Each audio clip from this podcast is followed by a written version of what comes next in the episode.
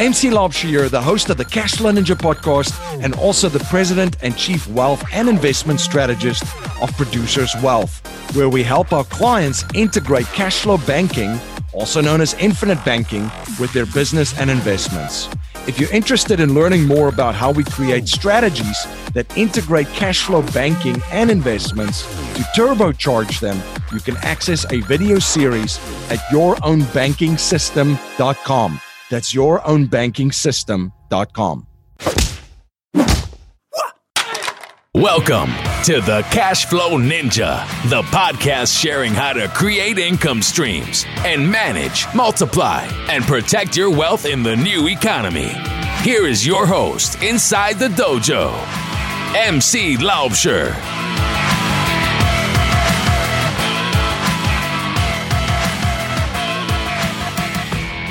Hello, Cashflow Ninjas. M C. Laubscher here, and welcome to another episode of the Cashflow Ninja. I have a great show for you today, and in today's show, I'm joined by my friend Hunter Thompson that'll share how to perform due diligence on commercial real estate.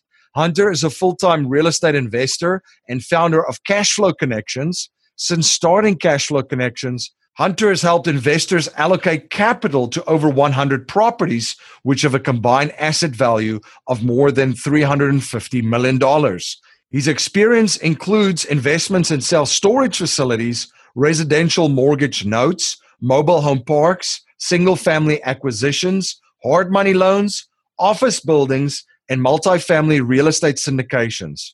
In connection with these investments, he has worked with some of the most experienced and well-respected asset teams across the United States and Canada. Hunter is also the author of Little Boxes, Big Profits, a passive investor's guide to self-storage. Are you an investor looking for passive cash flow but don't have the time to explore your options? Discover real estate. It's the best option for passive income that savvy investors have been turning to for years to generate income and build wealth. But the reality is real estate investing takes expertise, market knowledge, and time. So what do you do if you don't have the time or market knowledge? Discover how many business investors have found a way to generate cash flow from real estate investing. Their secret? They partner with proven private real estate investment funds. Four Peaks Capital Partners have created a system that allows accredited investors the opportunity to invest in undervalued assets to generate passive income and capital gains. Invest with the cash flow experts and sit back while Four Peaks does all the work. Call Four Peaks Capital Partners at eight seven seven, five, income. That's eight seven seven, five, income, or go to private income investing dot com. An offer to buy or sell securities is only made by a private placement memorandum. Prospective investors must read the P P M in its entirety before making an investment decision. Hunter, welcome back to the show. M C, honored to be back. Thanks again for having me on. Yeah, excited to have you back on. Uh, it's, it's been a while. Um, Hunter, for some of my listeners that uh, are not familiar with you and what you do at Cashflow Connections, can you give a little bit about uh, or just share a little bit about your background and, and journey with them? Yeah, sure. So basically, I studied economics in college. I think a lot of people, whatever they studied in college wasn't really useful. The same was true for economics because the stuff they taught you in school was really not applicable to the real world. But I was just really interested in the topic. So when two thousand eight happened, I was very bullish on the U S. I figured that there would be an opportunity in financial assets because the financial assets of all different asset classes had basically collapsed. Um, I was very originally interested in stocks because of the liquidity of the market in the sense that you can buy and sell. But I, I think really it came down to the fact it's basically just a marketing ploy. That's what people are most interested in. So I started investing in stocks in two thousand eight, saw some significant gains, but I was very much turned off in two thousand ten.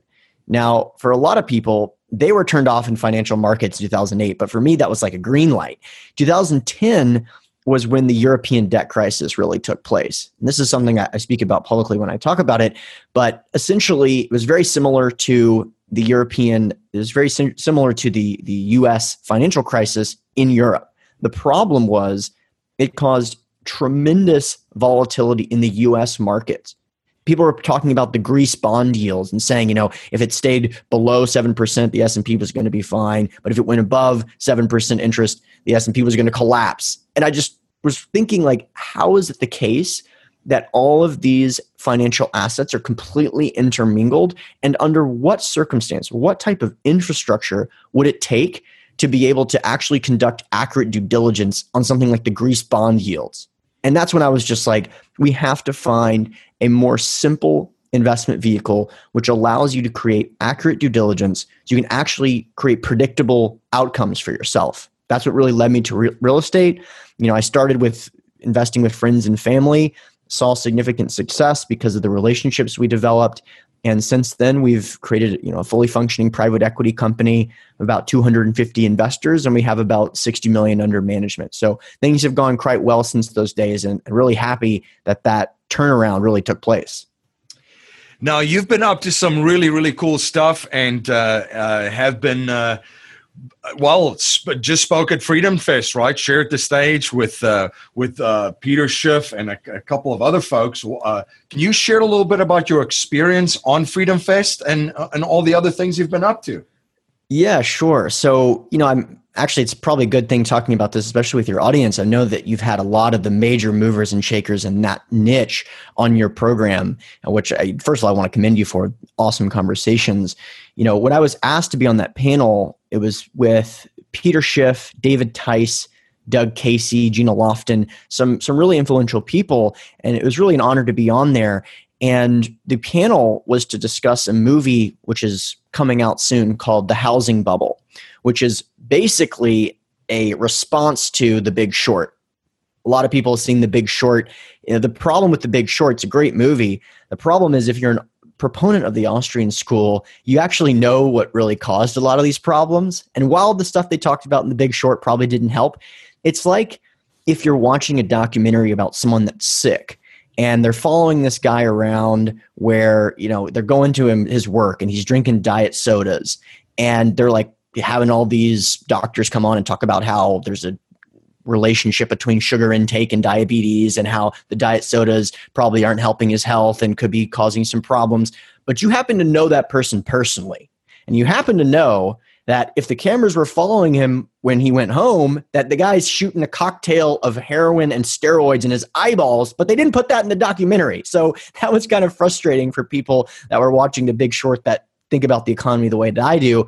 This was really a good answer to that. So it was an opportunity to talk about things like the interest rates and the continued suppression of interest rates, which necessarily inflate housing bubbles, and the fact that Fannie Mae and Freddie Mac had a directive from the government to the tune of a trillion dollars, multi-trillion dollar directive to specifically, explicitly give mortgages to people that would, quote, not be able to get them otherwise. Right. Now, you know you have a problem when politicians start becoming super charitable all of a sudden, as if they are donating charitable contributions to some charity, which is going to allow people to get mortgages. But it's not their money, right? It's yours, it's yours, it's mine. And so that's basically how that massive bubble was created, not something like the repeal of Glass-Steagall, which is all we've heard since then. Right, right. Now, it's very, very interesting because I, I couldn't agree with you more. I enjoyed the movie, but of course it's, you know, it's sensationalism. It's Hollywood. It's, uh, you know, it's about right. this big, this big hit that this guy's going to get when it all comes down. And uh, they, they, they kind of browse over a lot of the things, as you mentioned, that uh, really caused all of this mess, because there's really, really a lot of different variables at play. Uh, that uh, that the Austrian school did see coming, but a lot of the mainstream folks uh, and people even commentating on it now, really, really, they haven't really put it put it together. Yeah, it's still fascinating. You still hear people to this day talking about how the free market caused that bubble, and it's one of those things where, you know, if it's just really when the government is involved, people have this guise of authority, this guise of legitimacy, and it clouds their vision. So something that I talked about on the panel was that if this had happened in any semblance of a free market, they would clearly be able to understand what caused the problem, in the sense of, let's say that you had a dairy farm and you're going about selling your business, you're selling your milk, et cetera. And then your main buyer comes to you and says, we have a new directive from the higher ups to the tune of a trillion dollars where instead of buying normal milk, we're going to just buy any kind of liquid that you produce. We're not going to worry about the, the regulatory standards. We're not going to worry about the, the systems that have been in place for decades. We're just going to buy as much milk as possible because we want everyone to have milk.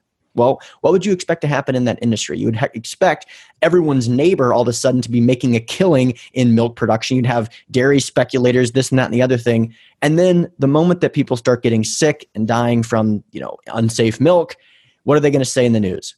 Dairy speculators gone mad again. Capitalism at it again, right? But You're right. This is the case where it's it's just one of those things that people can't see clearly because of that that guise of legitimacy. What were some of the other big takeaways that you had there? There was a, a lot of great speakers and a lot of great folks attending. What were some of the other biggest takeaways from the from Freedom Fest?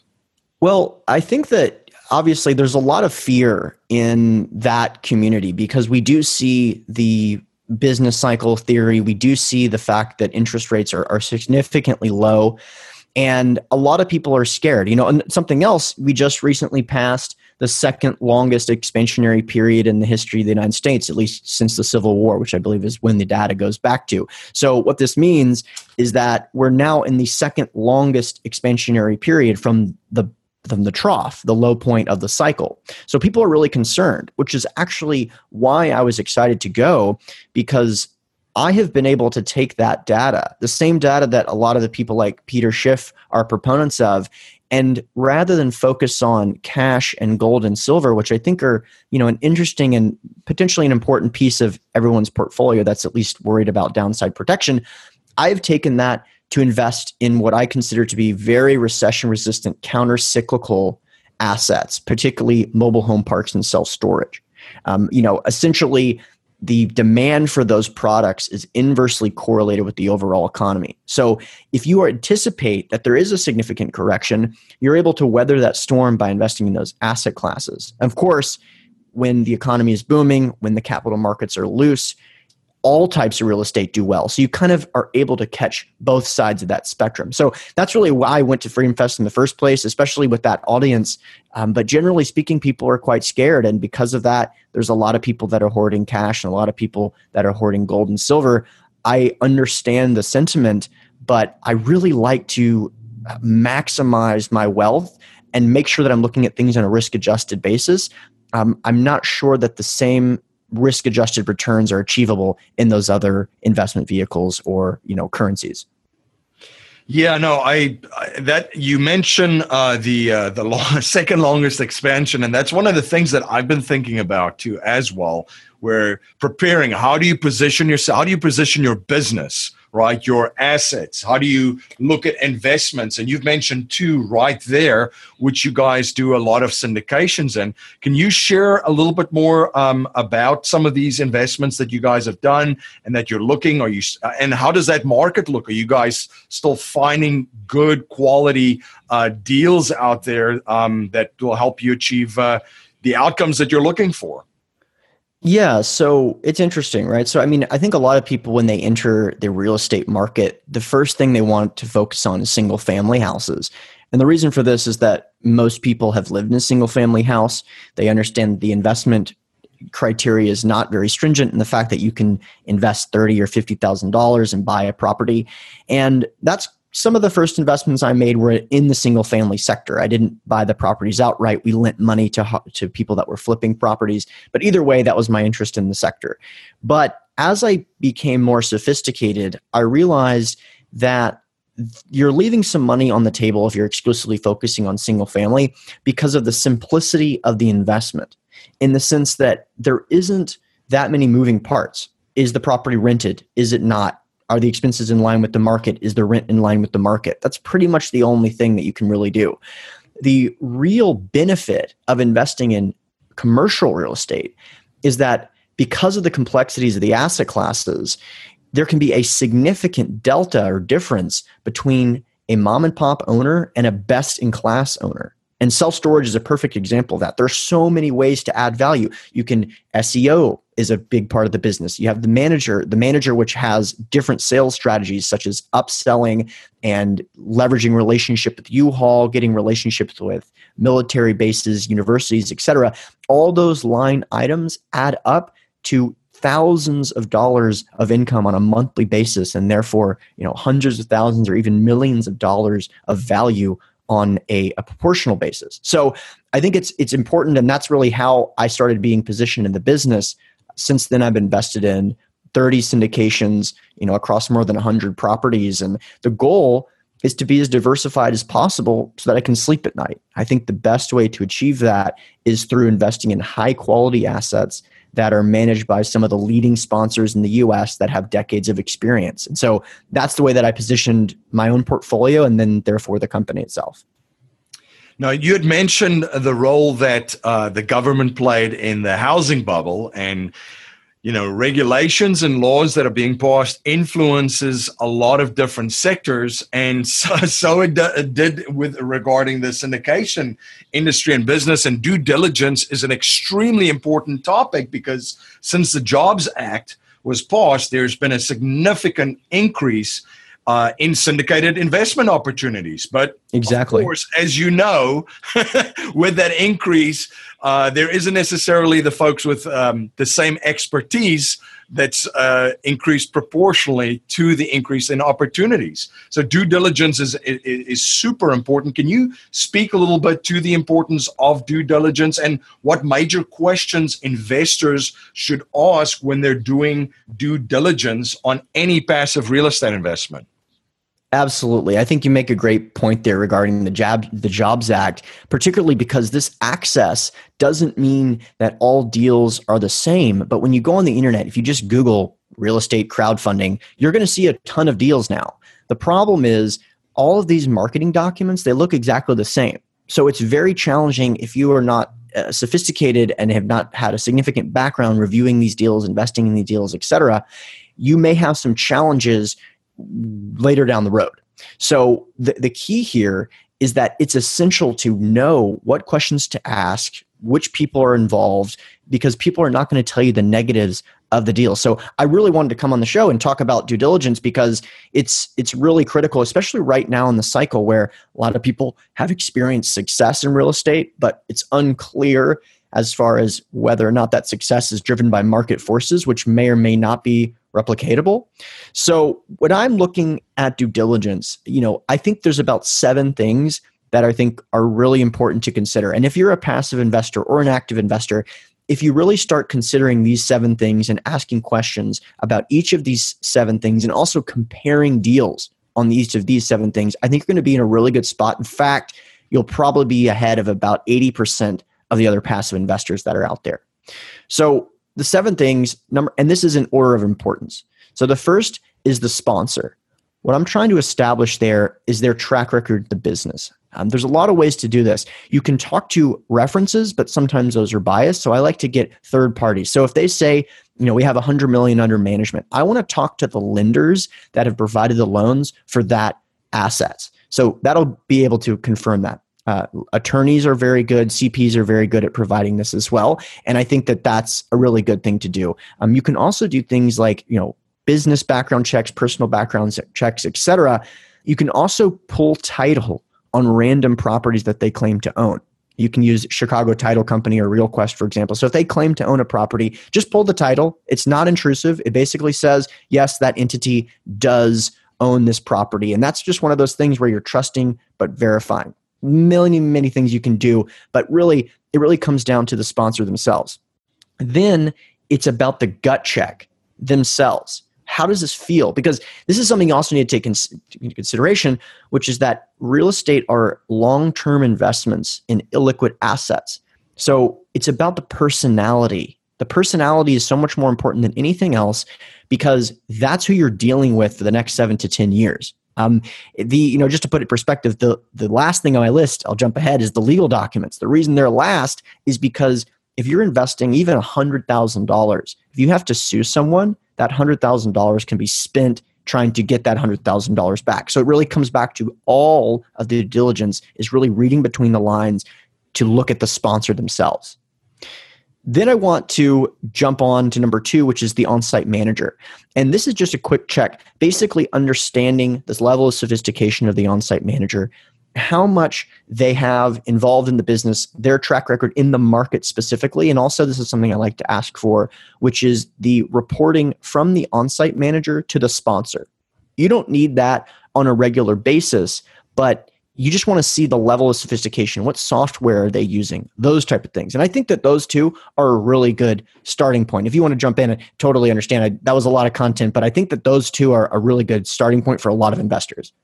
Yeah, I like how you started too with looking at the deal and then the sponsor, who's involved with it. And then also, you know, something else you could look at too is who else is investing in the deal too, right? And the team that's involved Uh, with this, which ties into the on-site manager, the management of it, because uh, as you know, Hunter, that's, I mean, that's truly the, the secret sauce in, in any investment is the is the management of it. So those are a great starting point. I like the like uh, the uh, pro tip that you also shared about pulling title and looking at some of the properties that the sponsor owns and verifying yeah. that they do, because anyone can claim that they that they own anything.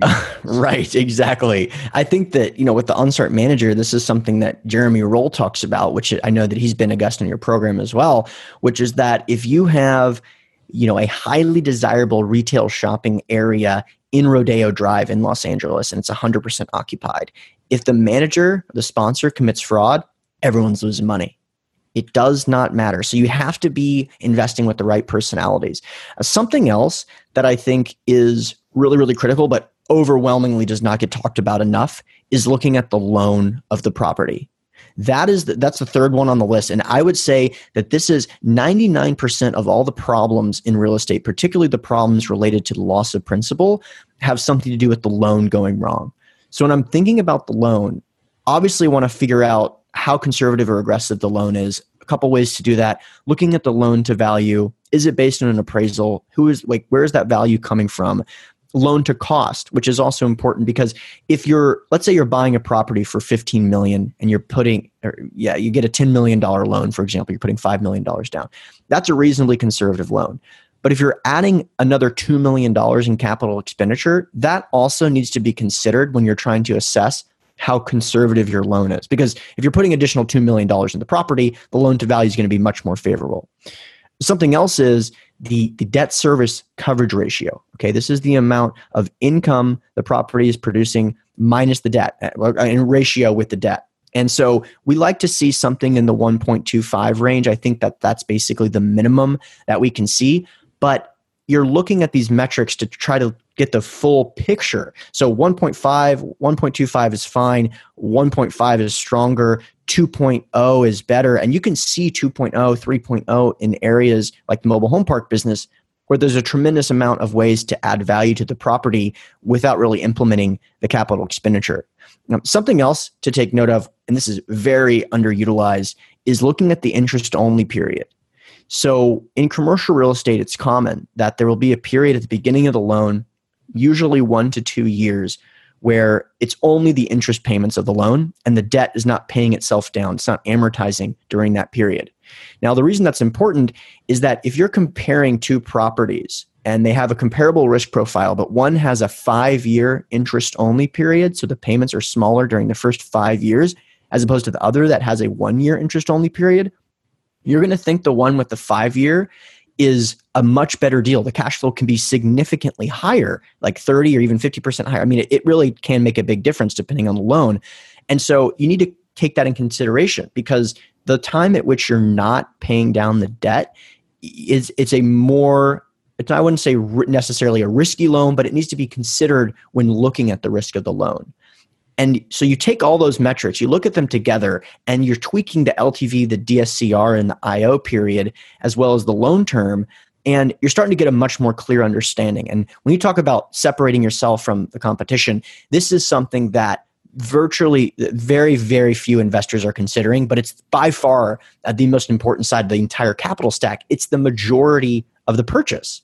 You're listening to Hunter Thompson on the Cashflow Ninja podcast. We'll be right back after a word from our sponsor. Life settlement investments have allowed financial and banking institutions to not only buy their equity contractually, but also diversify their capital from any economic market, and geopolitical risk. It's been part of the billion-dollar blueprint followed by institutional investors. And if you're an accredited investor, you can also now participate in this vehicle with enormous growth potential. You can watch an informational webinar presented by one of the premier organizations providing life settlement investments, Penumbra Solutions, at cashflowninja.com forward slash life settlements.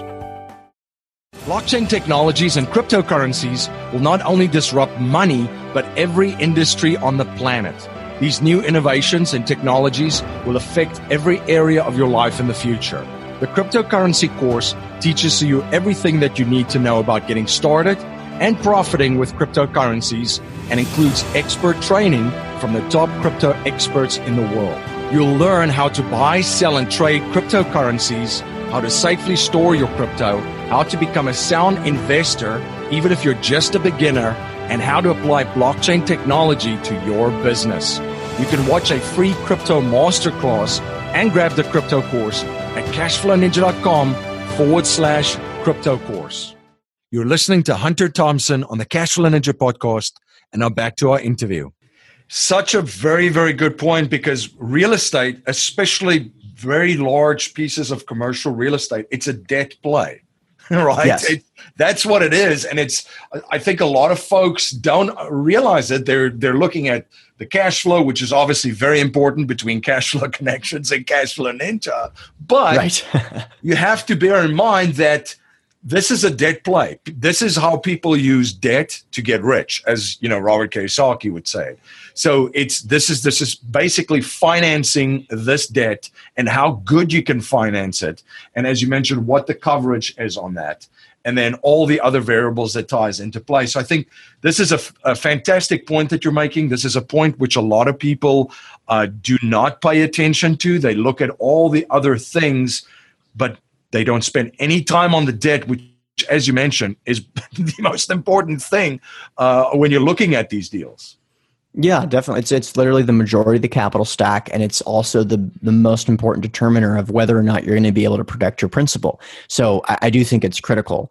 Um, the, the next one on the list is looking at the property performance and the pro forma. And I think the main question you want to talk about there is, and sometimes this isn't available, but it should be made available upon request, which is looking at the trailing three-month and twelve-month financials and comparing those with the year one, two, and three projections. So basically, you're looking at the previous twelve months compared to the, the first twelve months once you invest the capital in the twenty-four and the thirty-six, and comparing the major differences. What you want to do is identify where the differences are taking place and asking the sponsor to justify those differences. So they may say that, look, the previous twelve months, there's been a fifty-three percent operating expense ratio, and we're projecting that that number will be closer to forty-eight percent. Now, that may be reasonable, but you need to ask them how to justify that, in the sense that they should say, look, we have two properties that were, are within three hours of this property. We have intimate knowledge of the market. We've pulled comps, and we have very good understanding of where the occupancy, excuse me, the expense ratio should be. And the property management company that we're hiring has two assets right next door, and the expense ratio is about the same. The vintage is about the same, and we're in a very comparable market in terms of rental rates. That's the kind of conversation that's really great to have, because all of the questions, all of those differences, the sponsor clearly should have an understanding of. They should have been able to think it through prior to you asking them, and you're able to really get a really good understanding of how detailed they've been when it comes to those projections and, you know, that conversation as a whole. Now, something else when it comes to the, the pro forma, which I think is critical, is the exit cap rate, or just conducting really cap rate analysis. You know, what is the property being purchased at? What is the what is the cap rate that the property is being sold at? I think the industry standard is something around the range of ten basis points per year as an expansion. So if you're whole, if you're buying a property at a six cap, I think the, you know, being really conservative, and a good good solid conservative number would be selling the property to seven cap in ten years. Now, sometimes you will see that they're buying a property at a six and a half cap and saying that the market is actually a six cap. And then they're saying we're selling at a seven cap, so we're underwriting to ten year, ten basis points per year. Well, that isn't a deal killer, but you get what I'm saying. Basically, if you're buying it at a six and a half cap, I think we should say that the market is a six and a half cap because it's actually, there's no better comp than the property itself. So hopefully that makes sense. Um, just wanted to touch on the, the cap rate expansion as well. No, that definitely does. That definitely does. And they're all different for all the different um, sort of uh, investment vehicles. Now, Hunter, what causes these commercial real estate investments to go wrong? And what are some of the things that people can do about it when they do, when they do go wrong? Yeah, sure. So I think really it comes back to that loan. You know, that's the main thing that that causes trouble. So one of the things that I want to be really cautious about right now in the cycle is getting debt that not only has a reasonable loan to value, also has a term at which I can add significant value during. So if I have a property, you know, this is one of the reasons why I love self-storage so much. thirty year, th- excuse me, thirty day leases allow you to raise rents aggressively, and you're able to really increase the amount of N O I there is to the property by implementing ancillary income strategies. So when I look at things to go wrong, I think that's a really important question right now in the cycle.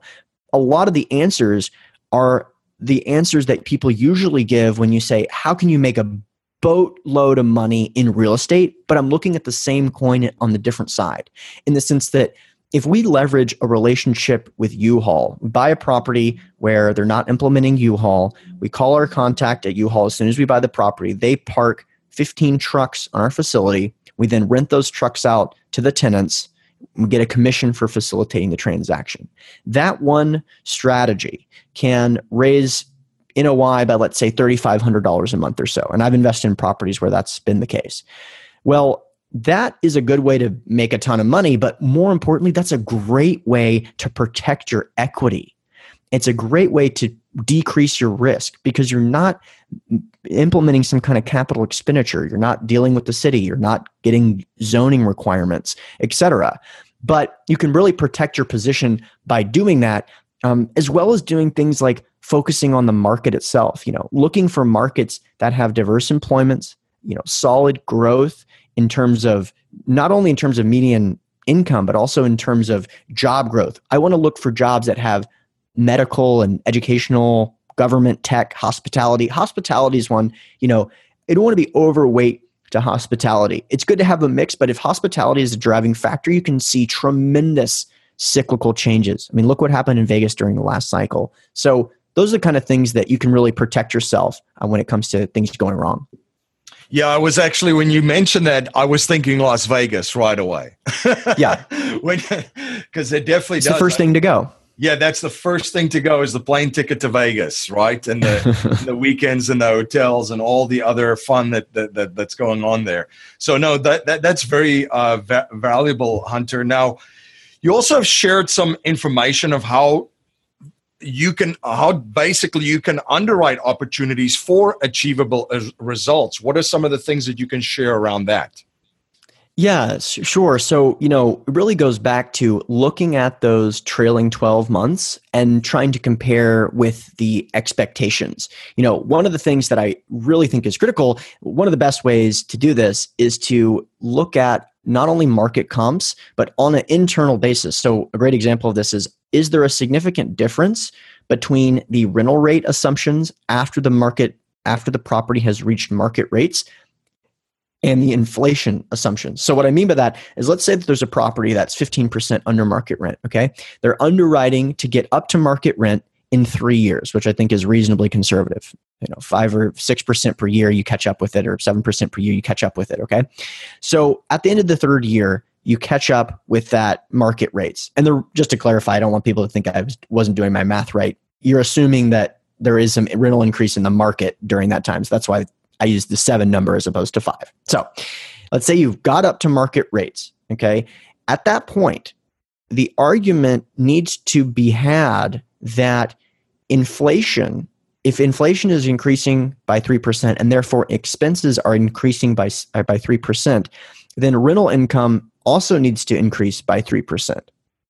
In the sense that there shouldn't be a massive difference between rental rate increases and expenses, and the rate at which expenses increase, because all of inflation basically moves at the same pace. So what I mean by that is, if rental increases are increasing by six percent and expenses are only increasing by three percent, there's a delta there. And that delta compounded over seven or eight or ten years can be really significant. You see deals in the ninth year where all of a sudden they're cash flowing at twenty-three percent because these underlying assumptions. It, it, it's something that Paul Moore talks about, which, who, by the way, would be a great guest for your show if you haven't had him on, by the way. He talks about how, you know, if you're if you're pointing a direction, you think you're going to walk the right direction, and you're three percentage points off and you walk ten thousand miles, by the time you get to where you're going, you're going to be in a completely different stratosphere, right? So right. It's a similar thing. So that difference matters. You want to also look at all the underlying assumptions in terms of things like lease-up rates, rental rate increases, occupancy rates. I'm just looking for, is the sponsor putting themselves in a position to deliver on their promises, or are they looking at this investment as a transaction in the sense that once it's done, it's done? So if I see a market occupancy of ninety-two percent, I want to see a underwritten assumption of eighty-eight percent. Why? Because it allows for some flexibility in the market, right? I think all of us are confident there's going to be a correction the next five years. I think that would be on the historically completely ridiculous if that didn't happen. So we want to account for that. And that allows you for some breathing room so things don't have to perform optimally to in order to, you know, deliver on the promises the sponsor is making to the investor. No, Hunter, from a market cycle standpoint in commercial real estate, and I know I'm lumping a bunch of stuff here together, together, which, uh, you know, which they're all different, as we mentioned. You know, self-storage and uh, mobile home parks are great recess- recession-resistant uh, vehicles. What is your outlook? What are you seeing out there from a market cycle standpoint? Uh, we've seen compressed cap rates, especially in multifamily. That's why a lot of uh, folks are are considering Uh, these uh, more um, favorable investments currently. What are some of your views? Yeah, so I started the business just to be as diversified as possible. And that was really the main goal. So I've invested in virtually every type of commercial real estate and non-commercial real estate that exists. The challenge, and I guess that therefore the benefit, I created my structure, my strategy, my company to be nimble enough to take advantage of changing market conditions. So I love multifamily. It is a one of the best investments in the United States, but I actually don't have any holdings in my multifamily right now because we bought at really favorable times. We were able to sell at the right buyer to the right price and basically knock it out of the park, especially on a risk-adjusted basis. But the thing is, it's hard now to find deals where it makes sense because it's so competitive, right? And that com- not competition is one of the benefits of the asset class in the sense that there's a lot of liquidity. So if things go sideways, you're going to be able to find a buyer.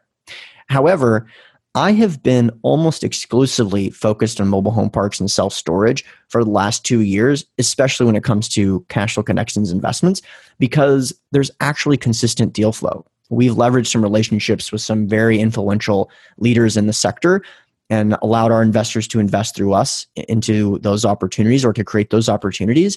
And I don't see a lot of ways to debunk the self-storage business. I mean, I don't see a lot of ways.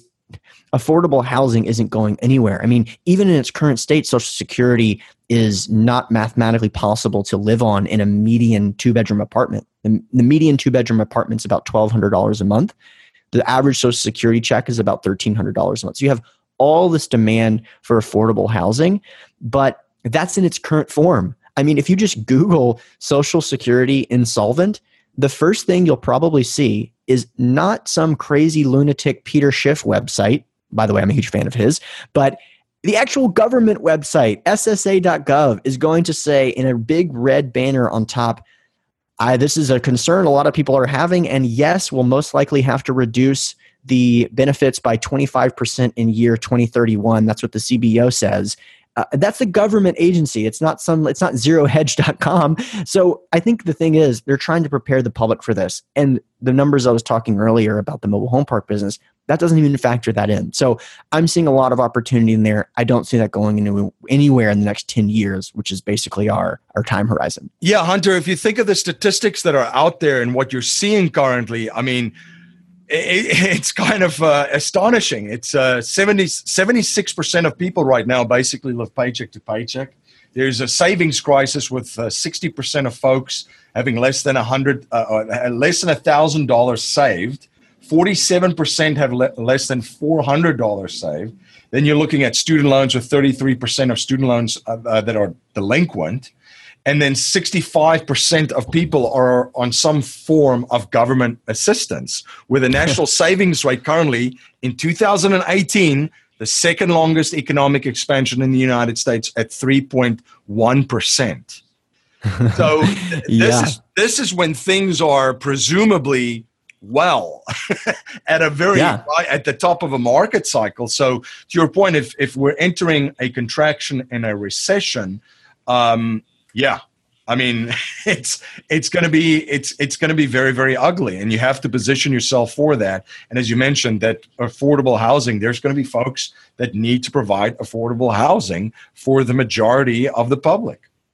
Yeah, agreed. I think one of the asset classes, which we haven't talked about, because I, I don't have a lot, any experience investing in it, but I'm certainly interested. So if any of your listeners have contacts in the industry, please do send me an email. I'll be happy to leave my information at the end of the, the episode. But the assisted living and senior housing, uh, the demographics are very compelling.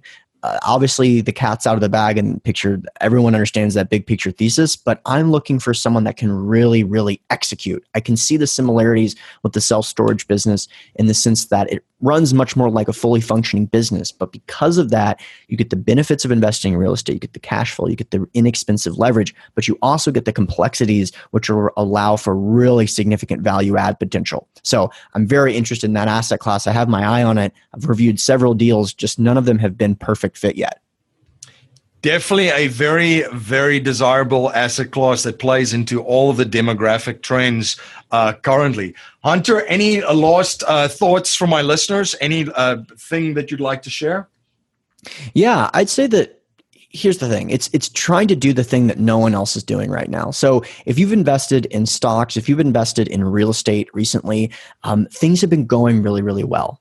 And it's the really important time in market cycles like these to take a good look in the mirror and review those deals and ask yourself the question that almost no, you're, no one is asking, which is, are these returns replicatable during different market conditions? As in, does the management expertise account for these returns, or is the cap rate compression a big portion of this? Now, I will say that due diligence resulted in the purchase during those markets that experienced significant cap rate compression, in the sense that to some extent, your expertise may have resulted in you investing in a market where there was significant cap rate compression. You looked at the demographics, you, you saw the job growth, you said, this is a, a no, no doubt play. My real question is, is that same strategy going to, to take place again? I'll be completely honest. We have had some complete home runs that they're totally not replicatable in the same risk profile, right? Now, will the returns be good in the future? I'm confident. That's why I have the business I do. But the the ability to buy a property and sell it, you know, within three years or four years with a tremendous cap rate compression, that's something that would be mathematically impossible over the next three years, particularly in something like the mobile home park business, where if it goes down by another three hundred basis points, which is what we saw since two thousand eight or so, that would be below interest rates. So people aren't really buying real estate unless they can get a positive spread on interest rates. So hopefully that makes sense. And, you know, happy to expand on that in another episode, but I think it's important to, to take an honest look at the deals and, and make sure that you're well positioned for the future. Hunter, where can my listeners learn more about you and everything that uh, you're up to at Cashflow Connections, and where can they stay informed of uh, all of the projects that you're involved with? Sure. So you can go to cashflow connections dot com. Um, I wrote an ebook about self-storage recently. It's got some positive feedback. I think it's a very easy read, and it also gives a good understanding of where I see the opportunity. I also recently created a, a mentorship program for people that are interested in syndications. There's such a lack of educational content out there about syndications because of the level of sophistication. So if you're interested in that, you can go to c f c mentorship program dot com. And I think a lot of content on there that you'll probably never find otherwise. So thanks again for having me on. I really appreciate it. Yeah, thank you so much for coming on and sharing your knowledge around this extremely into, uh, important topic of due diligence, especially in the times that we're in. I uh, really appreciated having you on. Thanks again, M C. Let's do it again soon. Are you having a hard time finding great investment properties? Unfortunately, the best deals are rarely found locally. Successful investing begins with the right properties in the right markets. Norada Real Estate provides everything you need to invest in the best deals across the United States. Our simple, proven system will help you create real wealth and passive monthly cash flow. Learn how to find the best deals by downloading your free copy of The Ultimate Guide to Passive Real Estate Investing at norada real estate dot com. That's N O R A D A real estate dot com. Thank you for joining me again on the Cashflow Ninja. Thank you for all your support. You rock. If you like what you hear and appreciate what we're trying to build here at the Cashflow Ninja, please subscribe, rate, and review our show on iTunes and share our show with family, friends, and your network. If you're not a subscriber to our newsletter, you can sign up for our newsletter at cashflow ninja dot com or text Cashflow Ninja to four four two two two. I'm also posting daily videos on Facebook and YouTube and will live stream weekly starting May two thousand eighteen. To make sure you don't miss any of the live streams, please like and subscribe to my Facebook and YouTube platforms. I'm also dropping content on Instagram daily.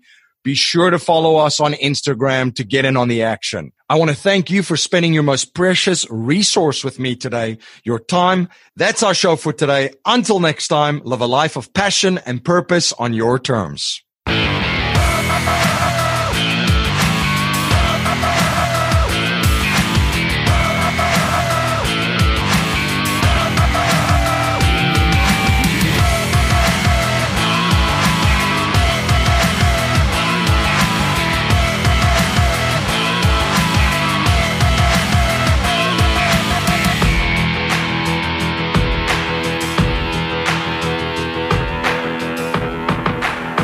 This presentation is for educational and informational purposes only. The information being presented and considered does not consider your particular financial objectives or situation, and it does not make personalized recommendations. This material is not intended to replace the advice of a qualified tax and legal advisor or other qualified professionals, and you should not use the information in place of a customized consultation with a licensed professional regarding your specific personal financial objectives, situation, and needs. We believe the information provided is reliable, but we do not guarantee its accuracy, timeliness, or completeness.